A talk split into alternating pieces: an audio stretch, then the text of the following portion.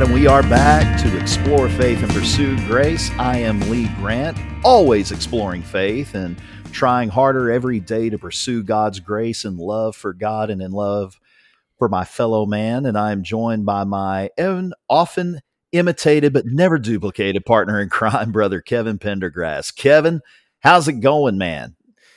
Man, it's going good. I, am excited to talk about prayer and specifically this whole idea of viewing prayer as merely transactional and why that can be dangerous and how to change and really widen the scope of how we understand prayer.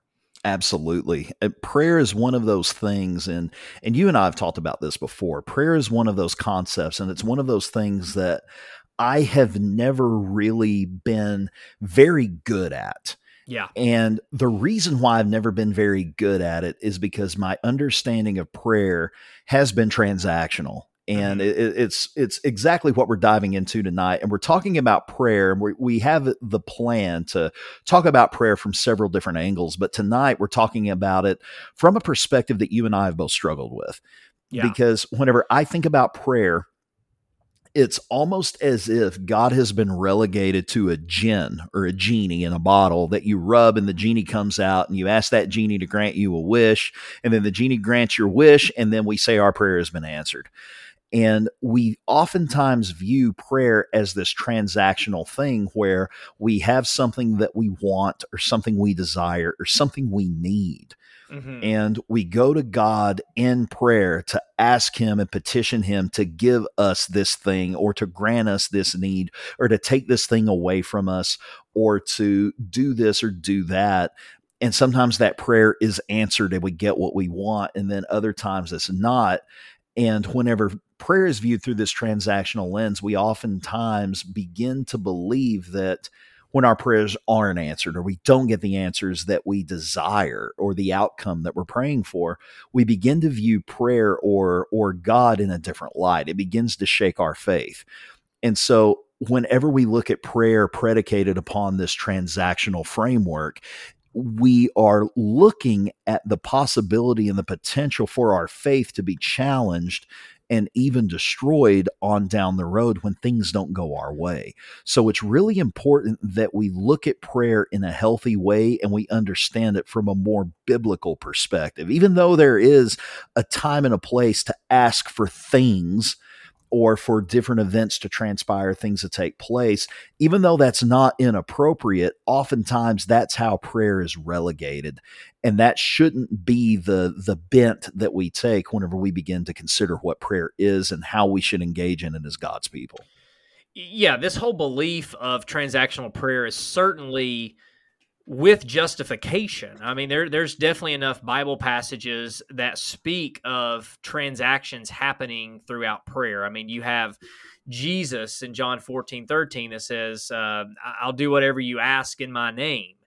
And Jesus is, talks about how, you know, if, if you ask for for bread, will will if a, if a child asks the father for bread, would they give him a serpent? And so there are verses out there. James 5 is another one. James 5 17 goes back to the Old Testament to say, you know, Elijah, he prayed earnestly that it wouldn't rain, and it didn't rain. And then he prayed that it would, and it did. And then you even have in Isaiah uh, 38, Hezekiah praying to live longer, and he lived for 15 more years. And so I, I do think that there is a transactional element to prayer but I don't think that it is the only element to prayer or even necessarily the most dominant element to prayer. And I don't know if I could necessarily prove that because I mean, how do you prove if one element is is better than another when you have several elements within prayer? But I do think that this is something personally speaking from experience, I can say that if you focus so much on the transactional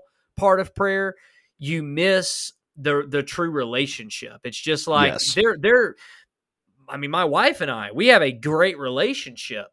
But the, and there are transactions that happen within our relationship. But I don't. I I, ho- I hope people wouldn't look at me and Bethany and say they just have a transactional relationship. Transactions happen within our relationship, but that's not. I hope the kind of relationship uh, that people would look at us and, and define us by. And so this is something that I have struggled with all my life. And I do feel like my prayer life has gotten a lot better because I have just kind of learned to be okay with not having an answer for for everything when it comes to prayer. And I'll just speak from experience. When I pray, I I do better in life. Spiritually, I do better with temptation when I pray. I do better when it comes to my work when I pray. I tend to to do easier uh, to to uh, to have a easier time with bitterness and anger and and doubt and things of that nature when I pray. And so, what everyone wants to say about prayer uh, through experience, it has been a very beneficial thing for me. But that doesn't mean that there's still not a lot of questions that I have that are unanswered because eh, there certainly are. I mean, prayer is something that I oftentimes have a problem with, and I pray about it. yeah. Well, and it's and it's funny that that's the grand irony of it is whenever you have a problem with prayer, if you pray about it, oftentimes that problem will find itself beginning to resolve. And yeah. one of the conversations that I have had over and over again with a dear sister that I, I love to pieces um, she has oftentimes opined and lamented how her prayer life is not what it should be, how she doesn't pray enough. Mm-hmm. And whenever she does pray, you know, it just feels like, you know, she's just going to God just whenever she needs something. And I mean, how many times have you preached or heard it preached? I know I used to preach this. You know, how would you like it if if you, you know, were involved with somebody and the only time they ever talked to you was whenever they needed something? And yeah. I have I have had friends that are like that. I, I've had a friend that that I was in a band in with years ago who would only holler at me if he needed something. And I remember there was one day, it, it, had been about three or four years had gone by since I've talked to this guy. And he calls me up one day out of the blue, just out of nowhere. Hey, man, what's going on? I was like, hey, dude, it's good to hear from you. I haven't talked to you in a long time. How are things going? And we made small talk for about 30 or 40 seconds. And then he said, hey, uh, I was wondering, do you have a, a truck? You have a truck, right? And I was like, well, yeah. He was like, well, I've got some things I need to haul off to the dump. And I said, well, okay, cool. And he's like, do you think I could use your truck? And I'm like, yeah, sure. I don't care. That's fine. And then I said, well, I have been clearing out some brush and I've been getting rid of some old plants, and my truck bed is full of branches and leaves and things like that. So if you want to use my truck, I'm I'm working on my house right now. It would at the time we had a house we were remodeling, and I said it would really do me a big favor if you would go ahead and if you want to get my truck and you want to use it, you're welcome to. If you could take that and haul those limbs off for me, that would be a huge help. and he got quiet on the phone. he's like, "Well, do you think maybe you could dump those out before you bring the truck over to me?" And I said, no, I don't have time to do that right now, man. I'm running on a schedule, like a tight deadline. He was like, Well, I really do need the truck. And I was like, Well, you're to have to call someone else and ask him about it. Like, I'm like, unless you can haul this off for me to use the truck, well, I, I just can't let you use it. And at that point, that's when I realized this cat has only been hollering at me when he needs something. And at that point, I lost a lot of respect for the guy. And yeah. I think we all intrinsically know that. You know, none of us want to be that guy. And whenever we aren't talking to God, whenever we're not in conversation with God, because my understanding of prayer is that that's really what that is. It's an ongoing conversation with God in which we we converse with him as we would anybody else. Yeah. And and understanding that that's what prayer is and that's what prayer can be. It, it's still harder for me to engage in it, but it's getting easier. And, and like you, I find a much greater degree of peace. I find much less anxiety, even though anxiety still does arise from time to time. That's something that I've struggled with my whole life, but it is better. Mm-hmm. And even then, it's hard to break from this transactional perspective of prayer into a more relational perspective because it still feels like you're being that guy, or at least it does for me. Yeah, yeah. Anytime I ask, I'm like, okay, am I just just wanting something from you again, God? And and I and I don't think there's anything wrong with doing that. I mean, even I mean, the Bible says on multiple occasions uh, we need to ask for those things that we want. Uh, make your prayers and requests known, your supplications known in Philippians four. Uh, I believe James he mentions about you know you have not because you you ask not. And so you, there, there is this element that we need to be asking. But I believe instead of just defining it through the word transactional, uh, I think just conversational, just colloquial, uh, being able to have just this familiar, ordinary, everyday, consistent conversation with God where we're able just to talk to him about what's going on. And I heard someone put it this way, and I forgot who said it, but I really liked it. It says very, they said, very rarely do I uh, pray for 30 minutes, um, but very, very rarely do I go 30 minutes without praying. yeah. and, yeah. and I, and I like that because the idea is that when we think of prayer, you know, we even talk about prayer time, and I do, I do have prayer time um, where I, I, pray. Usually that's every morning where I say a prayer for the day and uh, I try to just really focus my mind and get it to where it needs to be for for how I want to treat people and and those types of things. And within that, I ask a lot of things. I mean, my mom's a cancer patient right now. I ask that he heal her.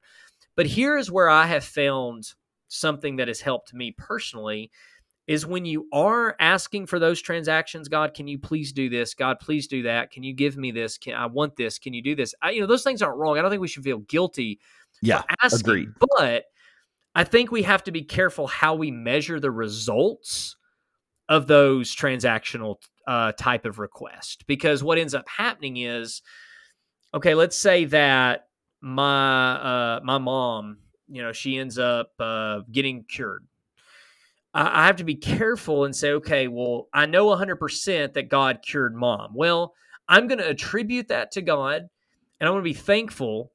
But at the same time, I'm not going to say, well, I know because I asked God to do it, He did it, and He did it because I asked Him to do it, and and and therefore I know. I think we have to be careful. Now, I always would rather give God more glory and more credit for answering prayers and things that are going great in my life than not enough because I mean at yeah. the end of the day James 1 says every good and perfect gift comes from God. But the problem with that sometimes is we ask for something in prayer, we get what we asked for, we attribute it to God and then it turns out being a really bad thing and then we end up blaming God for it. Though that's when the way that we're measuring the results of our transactions can be really dangerous. And so I've quit trying to measure the results of my transactions. I know that sounds kind of weird because, you know, I'm asking God to do things and looking back, I'm careful with how I measure that because ultimately I'll go back and say, look, you know, what happened happened. And I ultimately believe that God is a God of love and that um, while I don't understand the way that everything operates, um, I'm going to continue to to ask and to pray for these things that I think are are the, are the best things in my life, or the things that I desire because I think they are good for me, or just quite frankly, they're the things that I want. And the, the same is true when it comes to when we don't get our prayers answered the way that we would like for them to be. Uh, you know, I gave the example about my mom having cancer. Okay, well, what if God healed her completely? I would thank God for that. I would say, God, thank you. But I'm just very careful with how I how I pinpoint and say, well, here's how I can measure because I just think we have to be careful with that. But you know, the same is true opposite when I pray for something and it doesn't happen. My sister died in a car wreck when she was 17 and I was 13. Um, there was a lot of people praying for her that she would survive. She she didn't. She barely made it through the night. And it's very easy to fall into the trap of saying, "Well, God, why didn't you not answer that prayer the way I wanted you to answer?" And I know the the, yeah. the answer is, "Oh, well, God answered it no." Okay, well, why'd you answer it no? you know, I don't. Yeah. I mean, I mean, you didn't answer it the way I wanted, which is an unanswered prayer for me. We had a we had a youth minister one time. He hated the song "Unanswered Prayers" by Garth Brooks because he says God doesn't unanswer. You know, there's no no such thing as an unanswered prayer. It's like the point is God doesn't answer the prayers the way we want it to. You know, that's the point of the song. But anyway, the idea is that sometimes God even if we say God answered it, he just gave us no. Well, that doesn't really provide any relief. We have to wonder, well, why? Did did he say no because I didn't pray hard enough? Did he say no because I didn't get enough people to pray? I mean, we have prayer warriors these days we call them. And people will get on Facebook, "Oh, we need prayer warriors. Someone is sick right now and and and they need all the prayers they can get."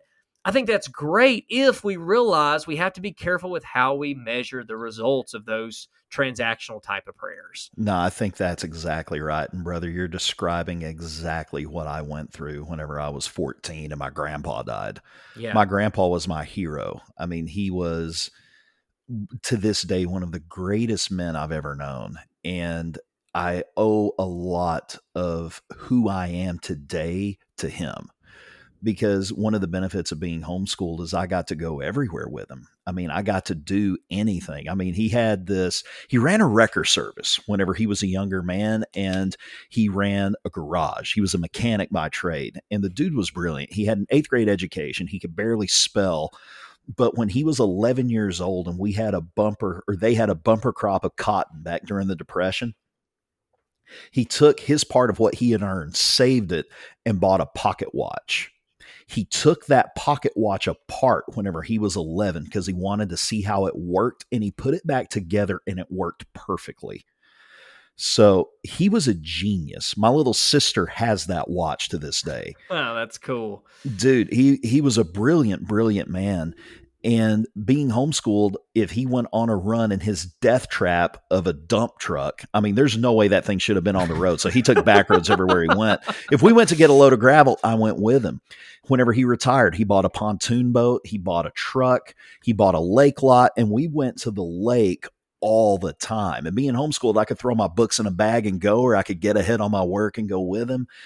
I mean, he was my hero and he had developed a spinal condition that had reduced his um, function of his pelvic splanchnic nerves and oh, as a result he was beginning to lose function and control over his bladder and his bowels oh wow. And he was like this is i'm not going to live this way. And there was a surgery that could be done that could fix it. So he went in he had the surgery done. The surgery was a success. But the way that he had laid down, it had cut off blood flow to his colon, and his his colon died. He went septic, and it, it wasn't looking good. And 14 year old me prayed and prayed and prayed that my grandpa, that God would heal him, that he would yeah. come out of this, that he would survive. And that prayer wasn't answered. Or it was answered and the answer was no, you might say. And that crushed me because he truly was my hero. He was the best example of a male role model I ever had. Yeah. And the fact that that and and you know I I have a better idea and a better worldview now at 37 and a more mature perspective than I did when I was 14. But at 14, I'm thinking, God, why didn't you take care of this? Why yeah. didn't you know? Wouldn't the prayer of the faithful save the sick? I mean, we have people at church praying round the clock, and this is back whenever I was still Pentecostal, and Pentecostals put a huge emphasis on prayer. And a lot of times, whenever you don't get the answer you're looking for, you don't get the healing you're praying for. The uh, one of the concepts that's bandied about is, is well, you just didn't have enough faith. Mm-hmm. If you would have had more yeah. faith, well, then maybe your grandpa would have been healed. And it's like I'm pouring my heart out to God here, and my grandpa's not surviving. He didn't make it. Yeah. So what does that mean? And then, then as a result, you begin to question God. You begin to question your relationship with God. And if if I think back, that was really the starting point that led me to embrace atheism for for that two two and a half year span of time in which I left faith behind entirely. It was because that prayer wasn't answered in the way that I thought it should be. Because that promise that if you ask, it will be granted unto you. That wasn't a promise that rang true for me at that point in my life. And so what you're saying about managing our expectations as it relates to prayer and being able to assign the appropriate degree of credit and the appropriate degree of blame in the direction that it should go, that's incredibly important. Yeah, when things are going good, I'm going to give God the the praise and glory for that, and when they're not, um, I'm not going to blame God. And and here here is something that I think has helped me more than anything prayer is not something that is tangible. Yeah. And for for most of us we want prayer to be tangible. And we even sometimes speak of prayer as tangible. Well, God did this for me. God did that. And I respect people who have that kind of conversation. I I have absolutely no problem with it assuming they can handle that. I, I think the problem becomes when we speak that type of language and then we're so convinced that we have this pulse on prayer that something eventually happens and we think wait that that doesn't correlate. God god you're not working the way that you were supposed to work. You're not doing what you're supposed to be doing. And that's when we uh, have that false expectations. We project uh, a, a, a, tangible upon prayer when I think it's very in, it's it's it's not tangible. I mean, it's just not. It's an intangible. And so when you when you get to that point of accepting, okay, I believe in prayer. And I am going to ask because there are obviously not only transactional examples, both in the Old and New Testament of prayer, but also the Bible speaks of the importance of asking. Even wisdom, James 1, you have to ask for wisdom. And I do think that God is at work. And how all that plays, I don't know. I don't know how electricity works, all the details, but I do know it works. I don't deny it just because I don't understand all the intricate details. I do know when I walk over and I flip that switch, it's going to turn off and on. Yeah. And so I, I, I kind of look at prayer that way that I don't have to understand how it all works to believe it does. And in this episode, like you said, we're not really going to spend the, the whole time talking about prayer uh, as as a whole subject because there's a lot of facets and we're going to talk about this over a period of many episodes not in uh, not in order but we are going to be dealing with different aspects of prayer. But I, I want to talk really briefly about where some some elements of prayer that maybe are a bit more concrete because I'm a black and white thinker so I do like to see the tangibles I do like to see the results I do like to be able to measure things. So that goes back to in large part, we see people praising God in prayer, thanking God, and just being able to tell of how wonderful God is and, and give him the glory back in prayer. I mean, even when Jesus was teaching them how to how to pray, it, it, the focus was oftentimes on other people as well, getting our minds focused on forgiveness and not just asking God to forgive us, which is transactional, um, but you, you can't measure that. I mean, I can say I've been forgiven by God, but there's no there's no way I can I can tangibly prove that. I mean, that's something that is theoretical. I mean, that's something that I I'm saying yes, I think I've been forgiving be, in this in this spiritual realm because of my beliefs. But what that where there whether concrete ideas do come from and where I can feel like I can eh, put more of uh, more teeth to it, if you will, is praying and forgiving others because that yeah. is something that is very tangible, something I have been able to hold on to in a good way and realize that when I do pray for other people, I think about other people. It gets me outside myself. I begin to realize, hey, they need help. Sometimes when I pray for other people, I end up texting that person that day. Yeah. Because I thought about them that morning. And so that made me think, you know, I, I need to probably reach out to them. And so that praying actually does prompt me to action more times than it doesn't. But it's when I begin to be thankful for the things that I do have. Uh, when I begin to think of other people and what they're struggling with, God, please help this person who's sick. Well, what does that mean? Well, maybe I need to bring them a meal. Maybe I need to go by and give them a gift card and say, "Hey, I know you're struggling right now. I was praying for you this morning. Here's a ten dollar gift card to, you know, just get you some fast food sometime when you're when you're needing a quick meal. I was just thinking about you today, or whatever it might be." That's where I think prayer really can become more of a tangible for us. And I know that you had something you wanted to read, and I, I, found that what you sent this to me, I think it was really good stuff. Well, I think it's really, really good, and and we'll get to that in a minute, but I want to piggyback off what you're saying. Whenever we think about prayer, and I know for myself, I have so often relegated prayer to this transactional thing in which I have a need, I petition God for that need, and then God either grants or denies that need. It's almost like I'm going to the city to try to get a permit to put a sign on my building or to get a different color awning and I'm, I'm going to ask for this or make this request and then they either confirm or they deny it you know? They either accept it or they reject it. And that is a really low view of what prayer is and i think what you just said about prayer really nails what prayer actually is and what it should do. Because if we think about prayer in terms of our conversation with god we're talking to god right? Mm-hmm. we're speaking to god. Does god know what i need before I even know what I need? Of course he does.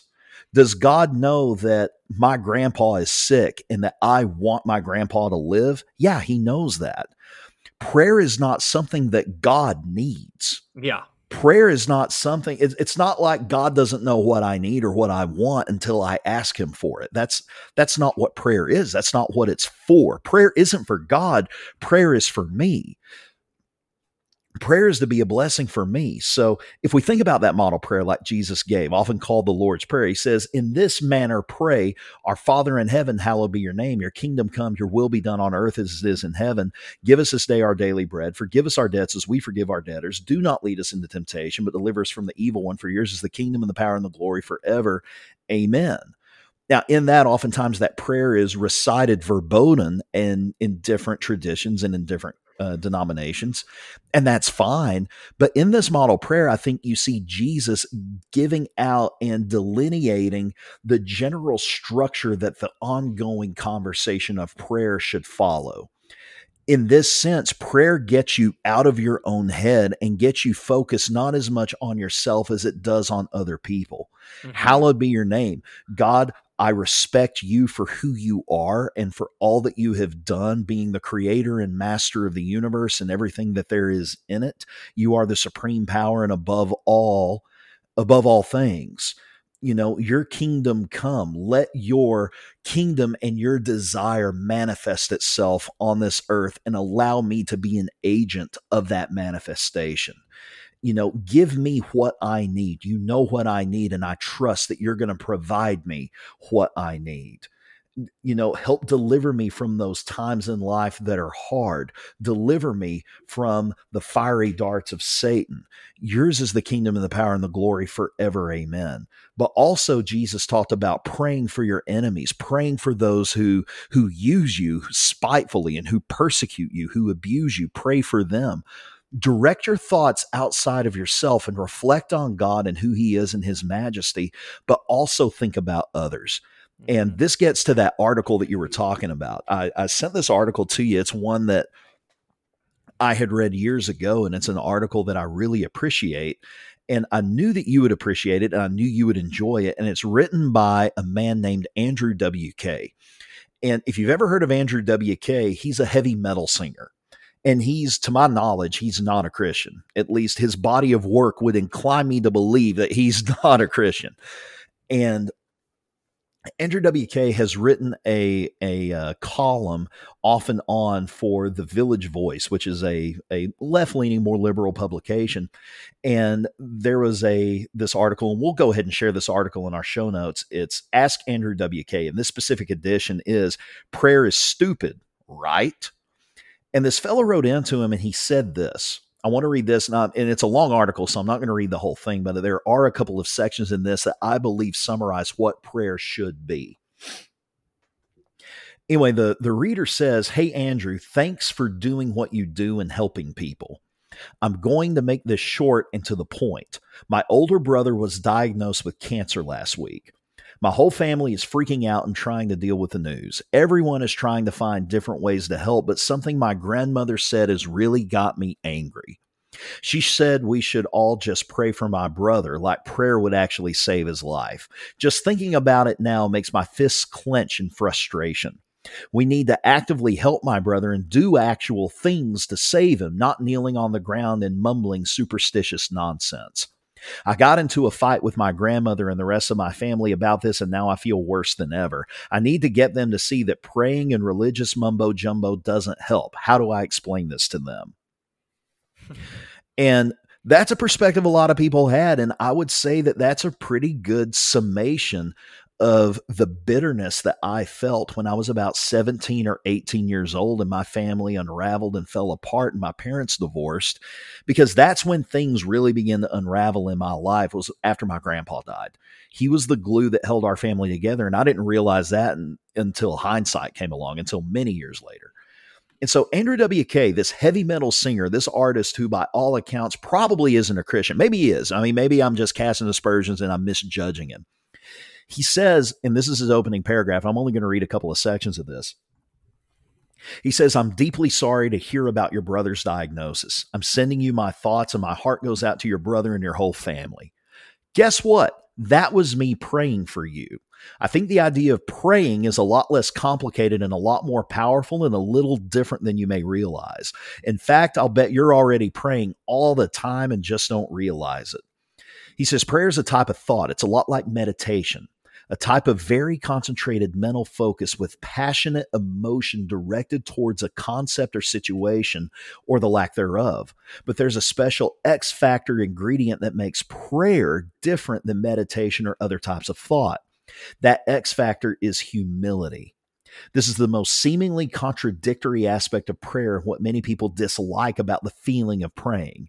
Quote, getting down on your knees, unquote, is not about lowering your power or being a weakling.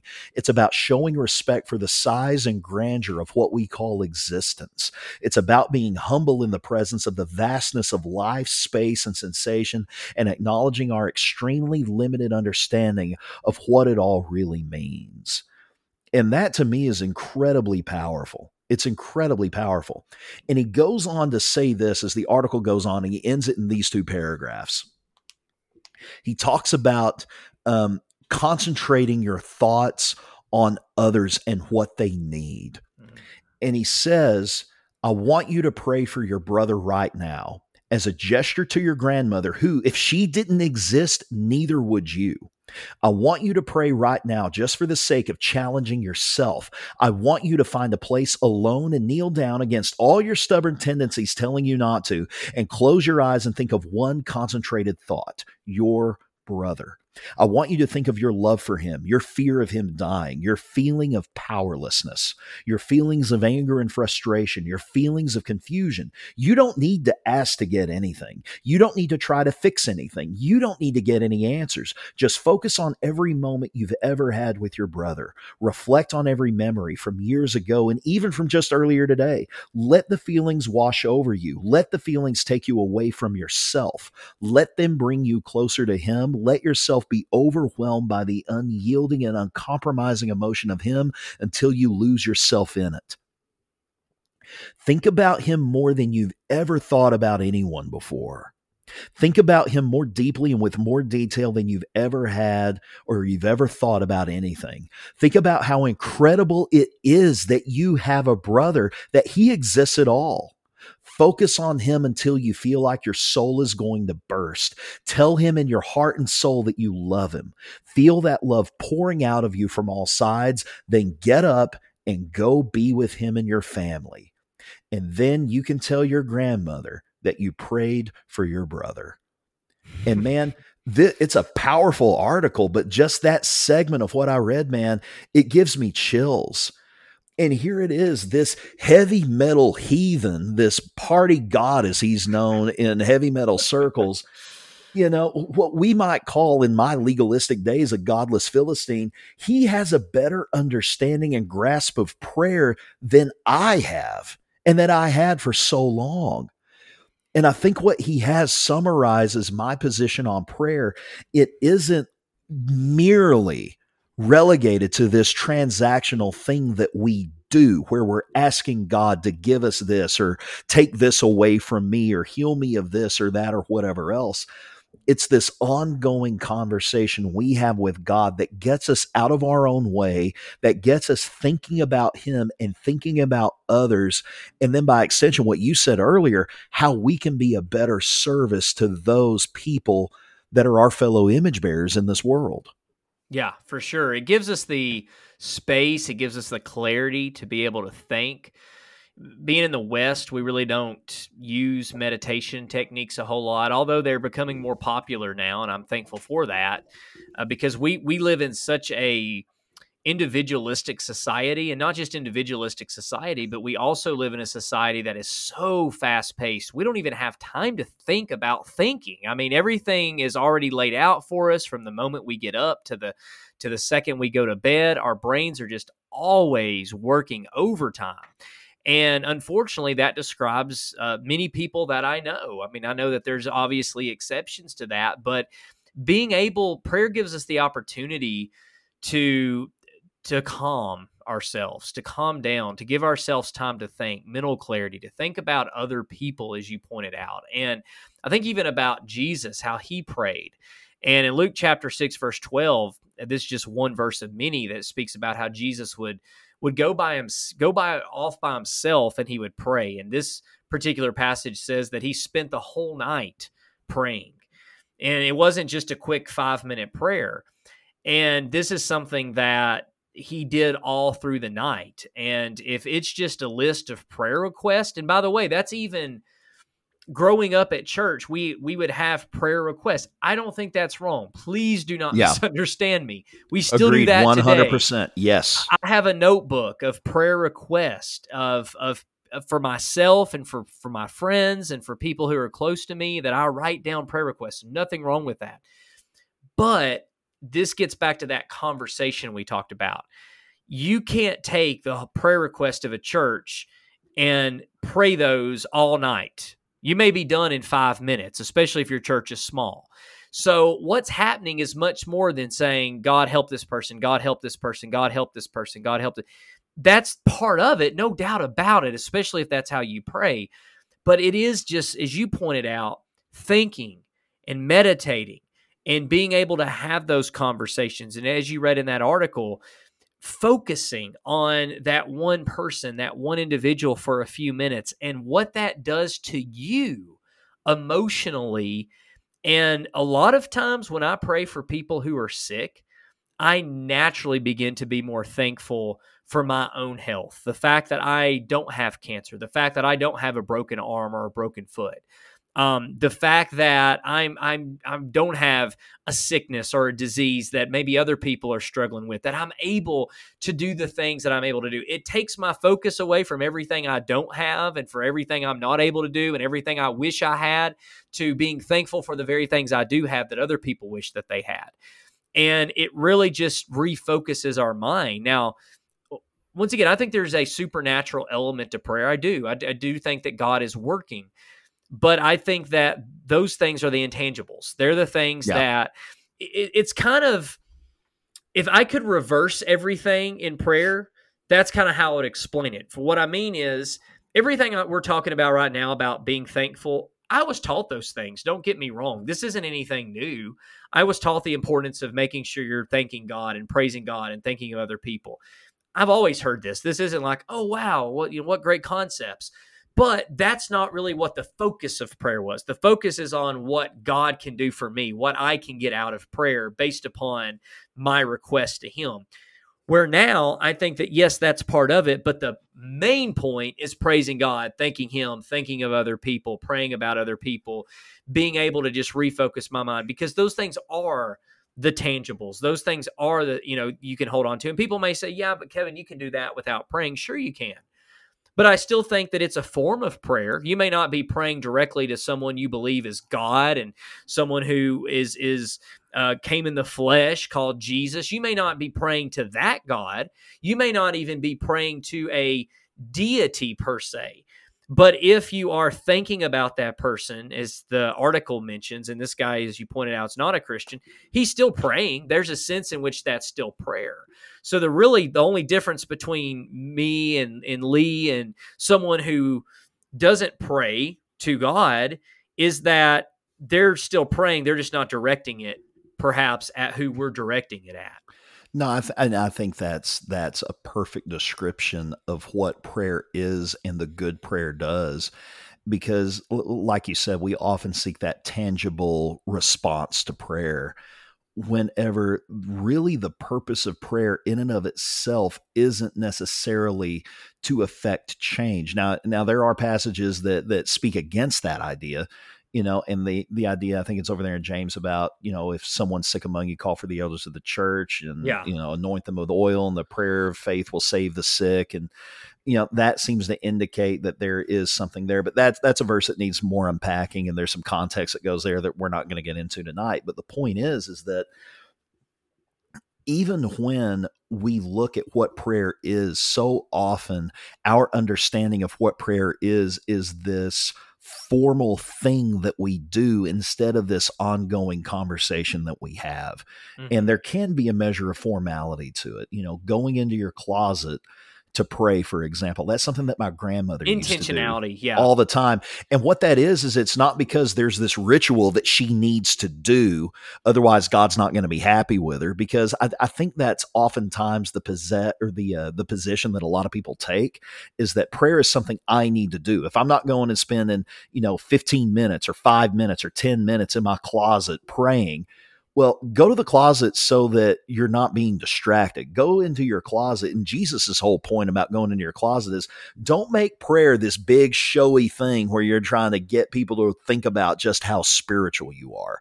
Yeah. You know, have mindfulness behind your prayer, have intentionality, like you just said. You can go into your closet, no one's going to distract you. You leave your phone out on the counter, on your charger, your nightstand, wherever, and go into your closet where you're free of distraction. There's no flash bangs or, or, or like whiz bangs or any of these new little gadgets that are going to distract you from your purpose. You're able to be mindful and like, like we said earlier, the blessing in that is for you. Prayer isn't for God, it's for you. You become more mindful of who you are. You become more aware of where some of those blind spots are. It really helps to realign your perspective on life and who you are as a child of God. No doubt. Yeah. It, and it does. And I think it goes back to a, a band, not necessarily abandoning formality, but getting away from focusing on formality and just making whatever you do intentional. And we've had a, a you know good friend of both of ours now, but uh, Daniel Rogers, who we've had him on our podcast uh, for several episodes, and we've talked about we've never talked to him about prayer on this, but I've talked to him personally about prayer. You have too, and we've discussed several several different uh, times with him about prayer and how prayer to him is a conversation, something that he carries out throughout the day and just driving in your car, you can pray. And you know, I wouldn't suggest that you close your eyes when you do that, but especially if you're driving, let's yeah, not but, do that. You know, but but but yeah, when you're driving, you know, you can still pray, and it can just be it can be uh, prayer can also begin to have a calming effect when you know before you're about to do something stressful maybe you're about to to go into a, a, sales meeting or maybe you're it's a tough day at work and you know you're about to meet with your boss and before you're you do that you just as you're walking in say quietly to yourself god please be with me. Give me strength right now. And that's it. That's your prayer. It, it, it doesn't have to be these long and that's even what jesus was saying. Don't don't just see how fancy you can make your prayers. And I'm not against public prayer by any stretch of the imagination at, at church and things of that nature. But um, boy, I, I, I personally, I'm just going to tell you, I personally don't like praying publicly. Um, I would much rather give a, a two two hour um, speech than a, a 30 second prayer, mainly because when I'm praying, I'm kind of like, okay, I don't want this to be showy, but I also don't want to just get be all personal up here because nobody really will know about all of some of these things I'm talking about. So, you know, I'm trying to make sure I'm including everybody in it. It's kind of a tricky thing, really, when you're yeah. giving a when you're giving a public prayer. But it's it's because the last thing I want to do is come across showy um anytime, but especially when I'm praying, but also I don't want to come across preacher like preaching. You know how people preach in their prayers, you know, oh, yeah. Like oh yeah. They're, they're they're preaching while they're praying, but it's uh you know, it's it's one of those things where it's a very you know, and I don't mind praying publicly. Don't get me wrong. I'm just saying that it's one of those things that it's it's difficult because I think prayer by and large is a very personal. It is communal too. I mean, you have Act, the Book of Acts, where the Bible talks about prayers and they are praying together. No doubt about that. Um, I think that really resembles more of what we understand as chain prayers than it does just one person leading a prayer for you know 200 people i think that involves more like multiple people kind of praying together but yeah um but anyway the point is is that if we can get away as you pointed out if we can get away from feeling like it has to have this formality to it and we can just be very relational very conversational not always having these high expectations of of putting these requirements of God. Okay, I've prayed, you know, God, you better do this. Why haven't you taken this away? Why? And that sometimes happens too. I mean, we, we're gonna.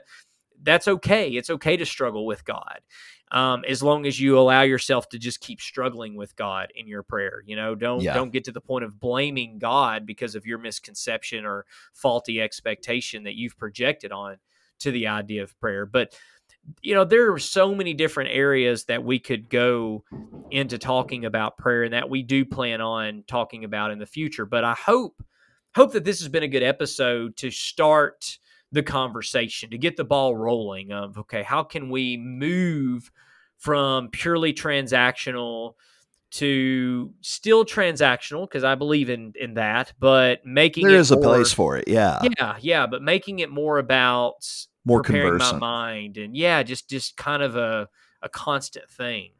Well, I think in as we close, I think one thing to keep in mind, and and I appreciate what you said about moving away from the ritual, but the ritualistic perspective on prayer for a lot of people, that's how they're going to understand prayer, and that's going to be their starting place. Yeah, I know for me, I still operate within a prayerful milieu for myself whenever I do pray. There is still a measure of formality that's there because it's what I know and it's what I'm comfortable with. yeah, But I'm noticing as the years go by, my prayers are becoming less transactional and still formal, but less formal than they have been. And they're becoming more conversational um, I don't devote three times a day to prayer like what Yeah. Daniel did. And there's a lot of people that say, well, are you praying three times a day? And it's like, well, no. It's like the quote that you gave at the top of this episode that there very seldom do I pray for 30 minutes at a time, but there's very seldom that I go 30 minutes without praying.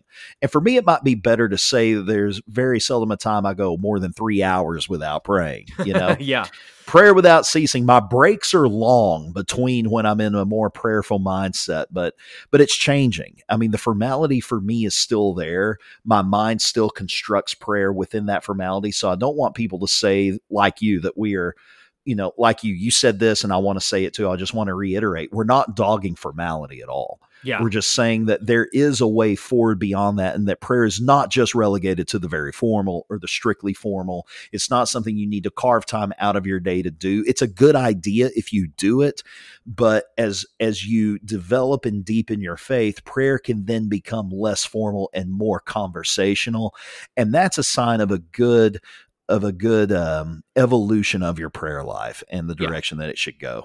So as we wrap this up, brother, do you have anything else you want to share? Any other comments you want to make? Well, First Thessalonians five seventeen says, "Pray without ceasing," and that within context carries the idea of just always having a prayerful mind. That your mind is always in that state where it can it can always enter into a conversation with God, and this is a great blessing for us today to be able to to pray this way, to be able to worship this way, because under the Jewish system, it was much more difficult. If you wanted to ask for forgiveness, and it required you having to go get an animal and taking it to the priest and having them sacrifice. I mean, it was a was a lot harder, more difficult. And so the fact that we have this opportunity where we can just open up our our minds at any time and just uh, have that quick conversation or long conversation with God, whether it's a easy conversation, a difficult conversation, a conversation where we're constantly struggling and asking why, whatever it might be. I think that's that's